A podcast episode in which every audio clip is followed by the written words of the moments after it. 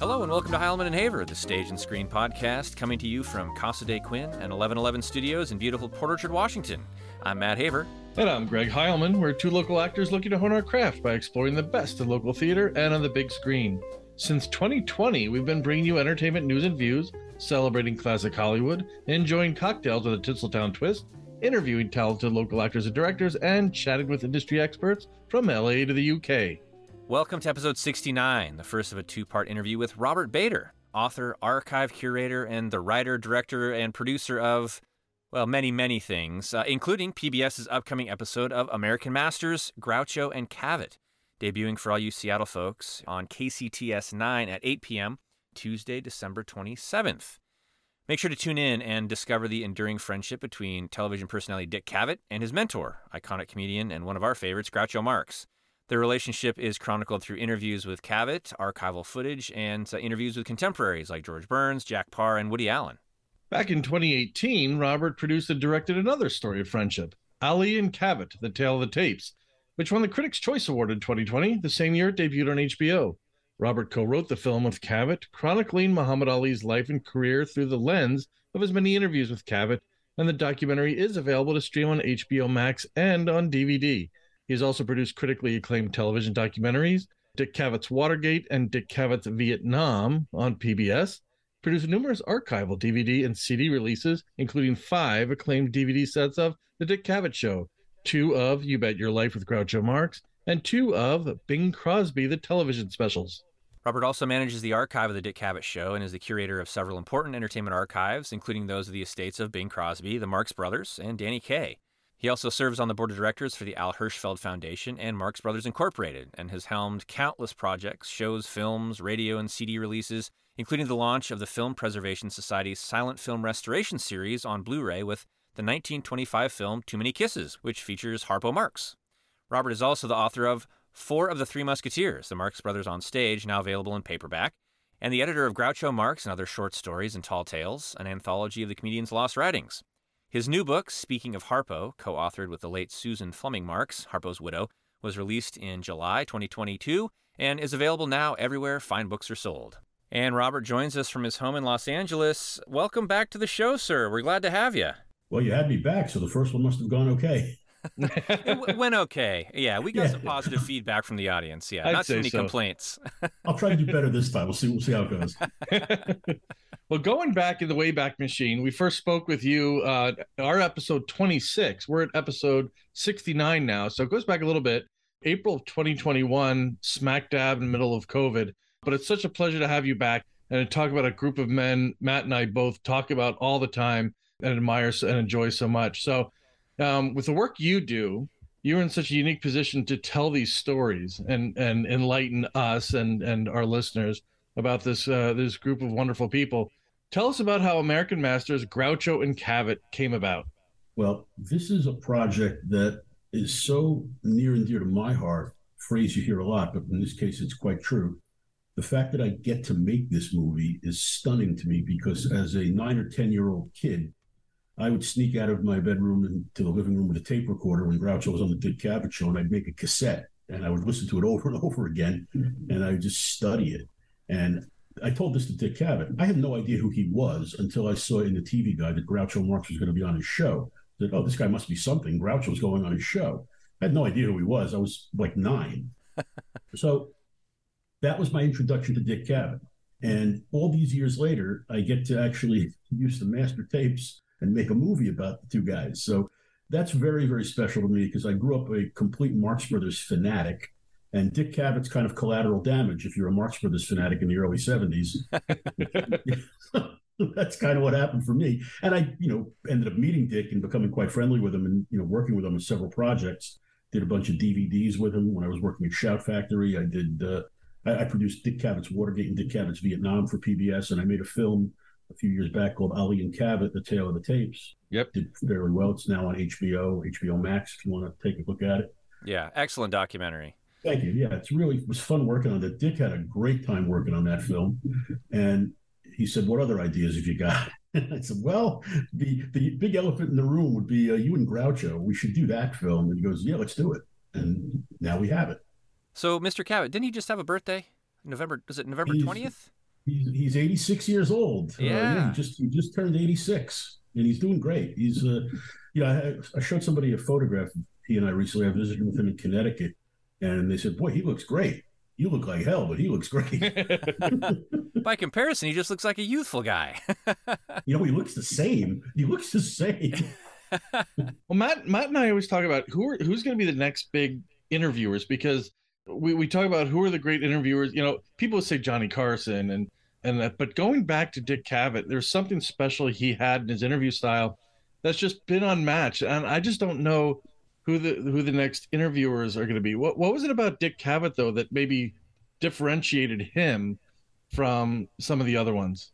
I think the important thing to consider is the era during which he had the show.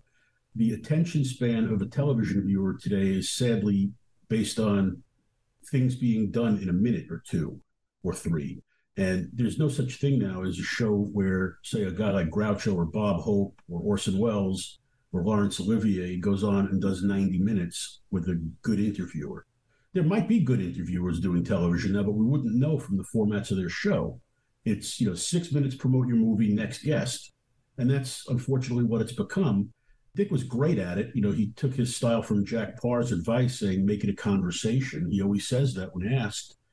But there is no place to do that on television now. I think Dick's PBS shows that he did from uh, 1977 to 1982, We did about 1,100 half hour interviews. Those are absolutely stunning. I mean, it's just a half an hour, sometimes two or three parts, sometimes four parts, with one guest focused on that guest's career, whatever they were promoting at the time, of course. But those are such in-depth interviews. They get used in documentaries constantly. Now, Dick adored Johnny Carson, as did all of us. I like Johnny Carson just fine. But those interviews don't find their way to documentaries too often because they're comedy. Mm-hmm. mm-hmm. They're not in-depth interviews. There's a shtick. Yeah, I'll give you a little backstory on something that came up during our Watergate program, and uh, Dick won't mind me saying this now, but um, we were doing some research, and I wanted to know who was on the Johnny Carson Tonight Show the night that Dick was doing the Watergate hearings interviews with the senators in the Watergate hearing room in Washington. And I said, gee, I wonder what was on Johnny that night. And I was hoping it was something frivolous and silly to make the comparison. And my dreams came true when I did the research. Johnny had Ricardo Montalban and Uri Geller that night. Uri Geller, Uri Geller was the guy who would bend spoons with his mind, if right. you remember him. Um, I, I wanted Dick to say it on camera and make a joke about it. And he had so much respect for Johnny, he wouldn't do it. If only Uri could have made some of that paperwork disappear. Yeah, he, the 18 minute gap could be Uri Geller. We, you know, he got a signal right. for us. you never know. Well, one of the things I love about uh, Mr. Cavett is that he was known as a guy who really did his prep. If there was a book to read, he read the book. You know, and and yet he made his interviews so effortless, especially when he got somebody like Groucho on. And uh, that was just something I think that really differentiated him, like you said, from his peers and people who came before and after. Yeah, I think in some cases with Dick on the show, I've asked him about this a lot. I've had a lot of chances to talk to him about it. Sometimes he would read a book that he liked, and then they'd get the guy on the show. So it wasn't necessarily yeah. always assigned reading. You'd yep. see people doing a book tour that would not turn up on the Dick Cavett show. Then there's a guy who doesn't do a book tour, has an obscure book, who's on the Dick Cavett show, and he's not on anything else. Probably because Dick read the book and liked it. from a from a producer standpoint, you're an accomplished documentary maker. When you're undertaking a project of this magnitude, featuring you know two such universally beloved characters like Dick and Groucho, how do you begin? Do you start because you also wrote this program? Do you start with an outline? Do you write the script? Do you take the interviews that you have that you know you want to include? Can you take us kind of through your process, kind sure. of the Cliff Notes version? Yeah, you know, the Groucho one was different than anything else I've ever done. I haven't, I'm not that accomplished. I haven't made that many of these things. I spent 25 years as an editor doing them for other people. And I decided to start doing them for myself, you know, several years ago. So I've done a handful. But what I really found different about this one was I was so familiar with Groucho's appearances on the Dick Cavett show because I had access to them. I'd seen them numerous times. I'd done those DVD sets.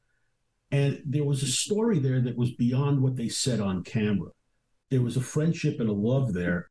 And I needed Dick to enlighten me a little bit about that in his interview. And I made a decision early on. Now, I could have gone and gotten six or seven other people and interviewed them and just stuck them all through the film, which most people do. And you know, on the Ali film, I had nine interviews in that film. I went and got some interesting people who could really comment on the time and had valuable context for that story. And I also had to balance that film because there was some controversial stuff in it. I had people who were looking at the film as distributors tell me um, I can't have that film if you have the stuff about brain injuries, and I don't want the Nation of Islam in the film. And I just said, no, no, no, I'm going to have all that stuff in the film. This film had none of that. I didn't need to have any other voices for context. I used a few clips from other interviews on the Cavett Show because they were fun to use and they made sense. But this was Dick's story of his life with Groucho, and it didn't need that.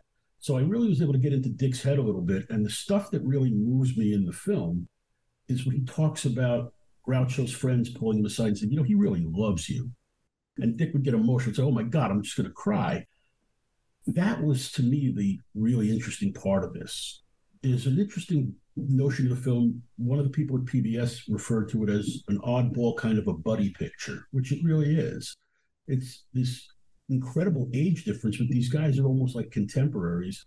And I love the story of Groucho mentoring him when he was a young comic, when he was trying to move from being a comedy writer to being a stand up comedian. Groucho sees him on TV and sends him a note with some tips. I mean, that's just a phenomenal story to me, uh, knowing both of these guys and who they are and what they ended up doing. And, and just, Groucho just cared about the guy. You know, he didn't have the greatest relationship with his kids. Groucho had a lot of ups and downs with his children, but he had this incredible love for Dick Cavett. And not very many other people in that position could say that. Groucho knew a lot of young people. He hung out with a lot of comics and young actors, but his relationship with Dick Cavett, it's it's hard to describe. I think the film captures it in Dick's words. But that to me was the real interesting part of the story. Of course, it's a lot of fun to go through those shows and put together the best of it. Um, yeah. You asked about the process and how I started my first rough cut when I laid out all the parts I wanted to use was two hours and 50 minutes. So like, let me just tell you, ain't nobody buying that film. so, but how so, do you cut? You know, it was like choosing which finger you like best. But one of the things that I was really determined to do, because one of the things I loved about it when I was a kid, when these shows were on, I just loved it when Groucho sang. When he would come on and do one of his songs, when he did Lydia or Father's Day, or even the weird songs like "Stay Down Here Where You Belong" the Irving Berlin World War One song. It's just such a weird, off the wall song, and we don't have very many recordings of Groucho doing it. And I just thought I've got to find room for these songs because it's really the core of what he did on the show. He loved to sing those songs. I remember the one of the first times I ever heard uh, "Show Me a Rose."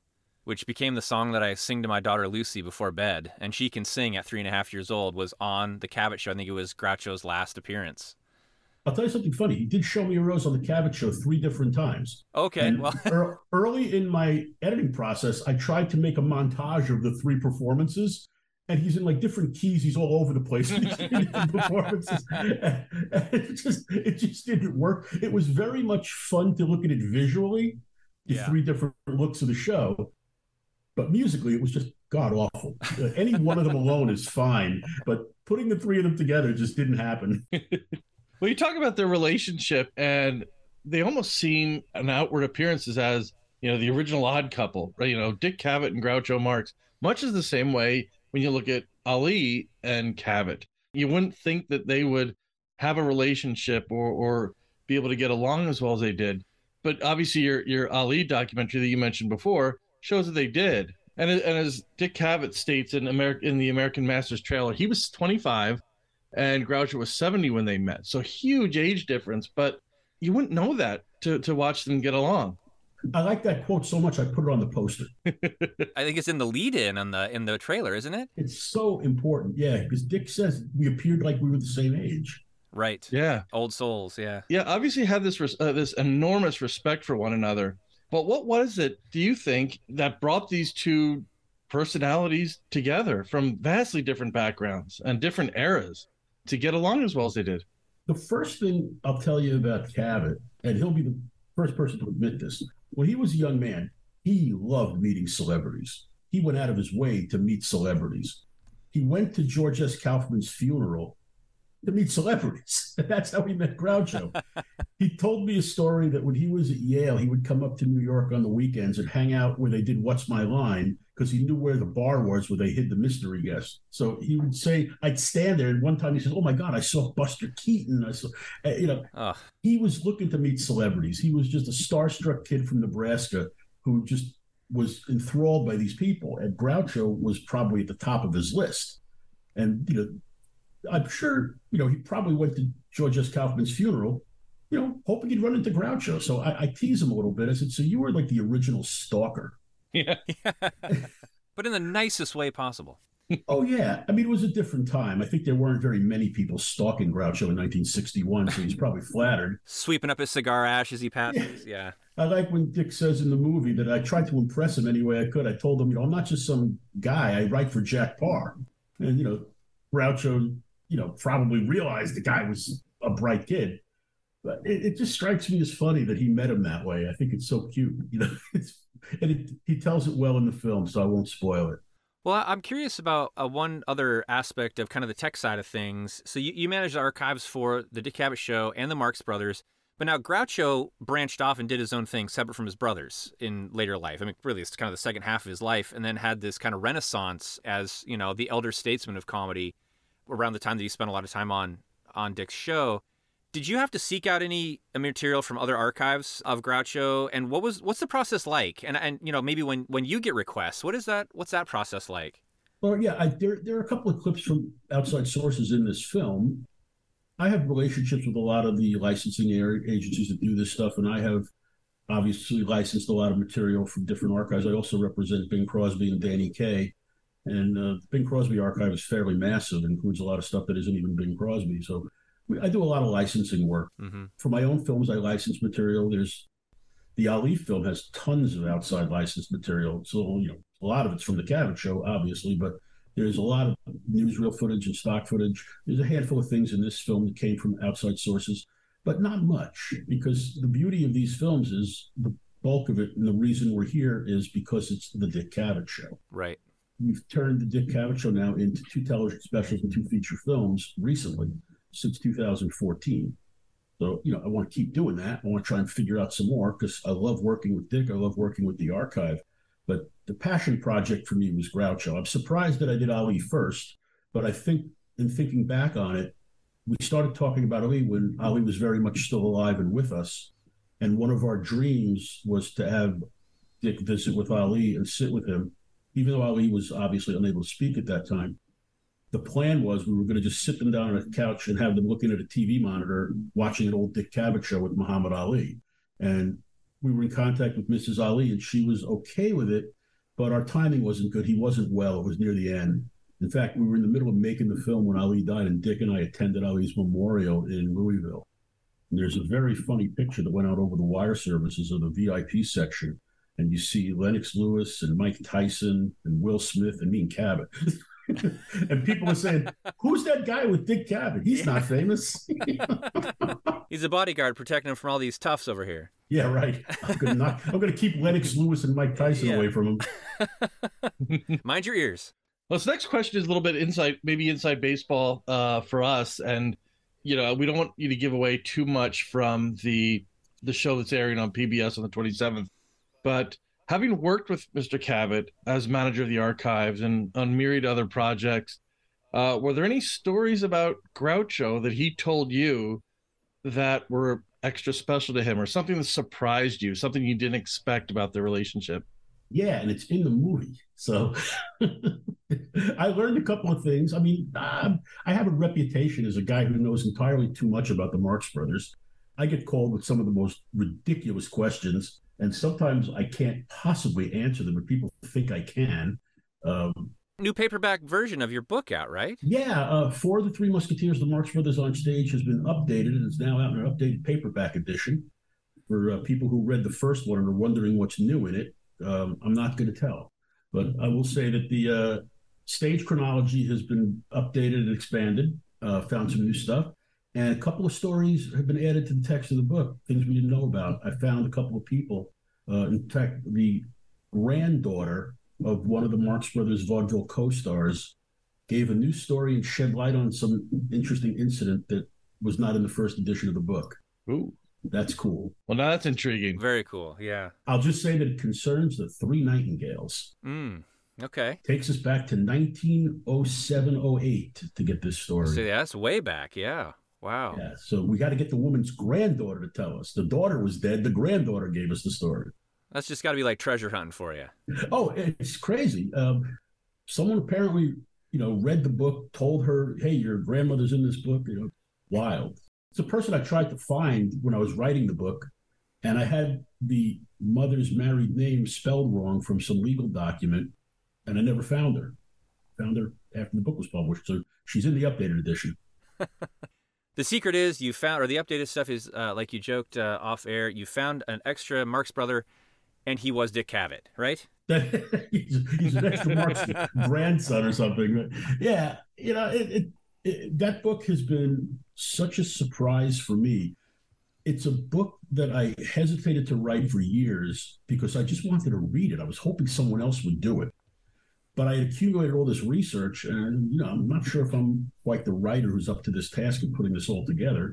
And it took eight years once I put pen to paper to actually write that book, and it turned out to be so big. My favorite joke about it is if you don't want to read it, just buy it and use it for bicep curls It's pretty good. It's a big book. It's a big book. yeah, paperback weighs just a tad less because you don't have the hardcover. So, eh, you know, I, I I'm so incredibly thrilled that it's been successful. It's had about five printings. It's got a life of its own now, and people just write to me all the time about it. The book is six years old. I'm still getting letters from people who just read it and they can't believe the research and stuff. And I was just trying to put all that research in one place so it would exist mm-hmm. in one place. And I tried to turn it into a compelling story, and I think people like it. You know, I'm really happy about that. Well, and that actually leads us into our next question. You know, the the next generation to read those books and to have access to that material. What is it about both Groucho and Dick, known for smart innuendo, sharp candor, jokes that may not fly or land with audiences the way they did back when they were in their heydays, but they still have such a rabid following. Uh, and in the case of Groucho, uh, even impersonators, our mutual friend Frank Ferrante. What is it that's still so appealing about their style of comedy, their approach to entertainment, that you think will stick with us into future generations, and maybe what you think that young entertainers can can take from these two gentlemen? You know, interestingly enough, I get asked that question quite a lot. I bet. and, and I, I have what I think is the correct answer. And you guys can tell me if you're with me on this. No matter what you do in a comedy, there's a chance it'll become dated and you don't know if it's going to last long. There are comedies from 10 years ago that no longer work. However, if you decide to make fun of something like governments going to war or college or the opera, that doesn't get old people always like sticking a pin in the balloon of pomposity, as they say. People always like the idea of saying your government is a bunch of idiots. People love the idea of saying college is ridiculous. This is not going to change. So that's why I think the Marx Brothers continue to resonate. I don't think that's ever going to stop. Now, the other part of that is interesting to tie this together. A guy like Dick Cavett gave Groucho not just a second act, how about a third act? Because if we say the movies was Act One and You Bet Your Life was Act Two, the Dick Cavett show is really closing the curtain on Groucho's career.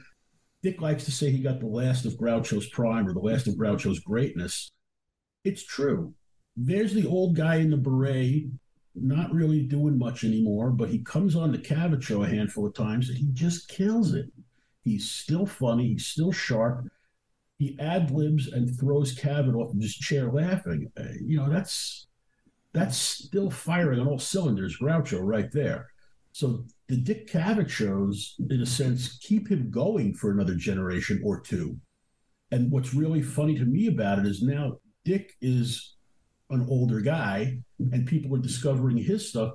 For example, we have the shows running on the Decades channel, and I get letters from people who watch it every night. I have friends who watch it every night. And I'll get a call from somebody who goes, Oh my God, I just watched you know, Dick interview Laurence Olivier. It's amazing. You know, these people were not alive when that show was on. And people still care about Laurence Olivier. And as a result, they still care about Dick Cavett. The conduit to Dick Cavett is all these fascinating people he spoke with. I don't think there's one show that we've prepared for, an interview we prepared for that he hasn't run through our minds. You know, definitely someone that we aspire to.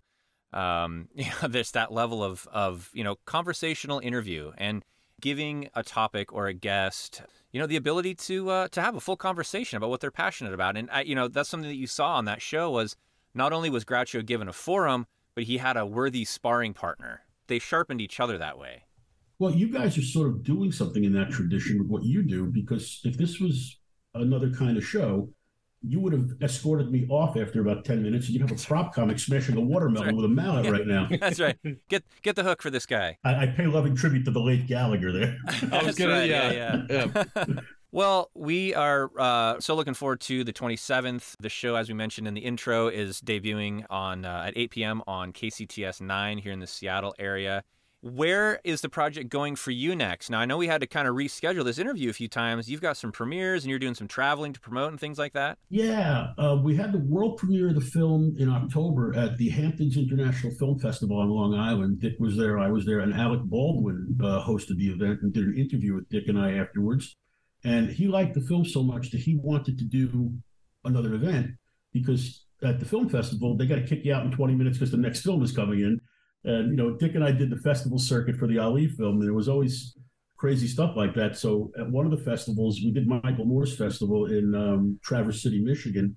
And we we did a separate event for 90 minutes where we talked to Michael Moore about Ali and Cavett, which was really wow. cool.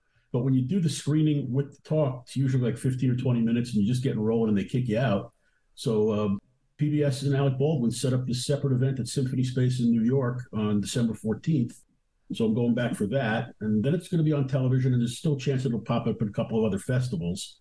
We've got it in consideration for a couple. I'm not even sure which ones are still not decided.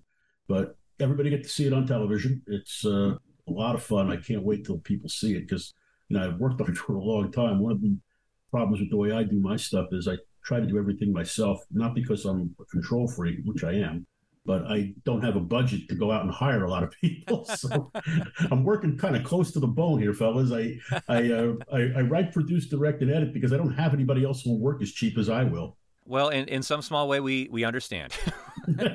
oh yeah. Well, uh, thank you for doing this. Two men very worthy of this attention, and uh, we're excited to see it. Now, will it be available to purchase uh, as a DVD through PBS? You, you could already pre-order the DVD. As a matter of fact, Great. I believe there's an Amazon listing for it. You can get it from the PBS site, and the DVD has about a half an hour of bonus material on it. Beautiful. And I was waiting for which one of you was going to say, "Bring your dog around. I'll give him a bonus too." well, we'll get uh, we'll get the trailer linked in the show notes, and then uh, a link to the DVD and also the PBS site, so that people can avail themselves of that. That's going to be uh, it's going to be a fun holiday treat for everybody yeah, I'm, I'm, I'm excited about people finally seeing it. I've been kicking it around for like a long time already, so let's get it out there. Well, thank you again to our guest, Robert Bader. Always a good time. Tune in next week, Friday, December 16th, for the second half of our interview as we explore Robert's new book, Speaking of Harpo, co authored with the late Susan Fleming Marx, Harpo's widow. And make sure to mark your calendars for Groucho and Cavett, Tuesday, December 27th at 8 p.m. on PBS KCTS 9 here in Seattle. And if you enjoyed episode 69, please make sure to follow us and share the podcast with a friend. You can find all the latest on heilmanandhaber.com, along with all of our past episodes, stage reviews, and popular segments like Get to Know a Theater, In the Mix, and behind the scenes artist interviews. As always, thank you for supporting local theater and for joining us on Heilman and Haber.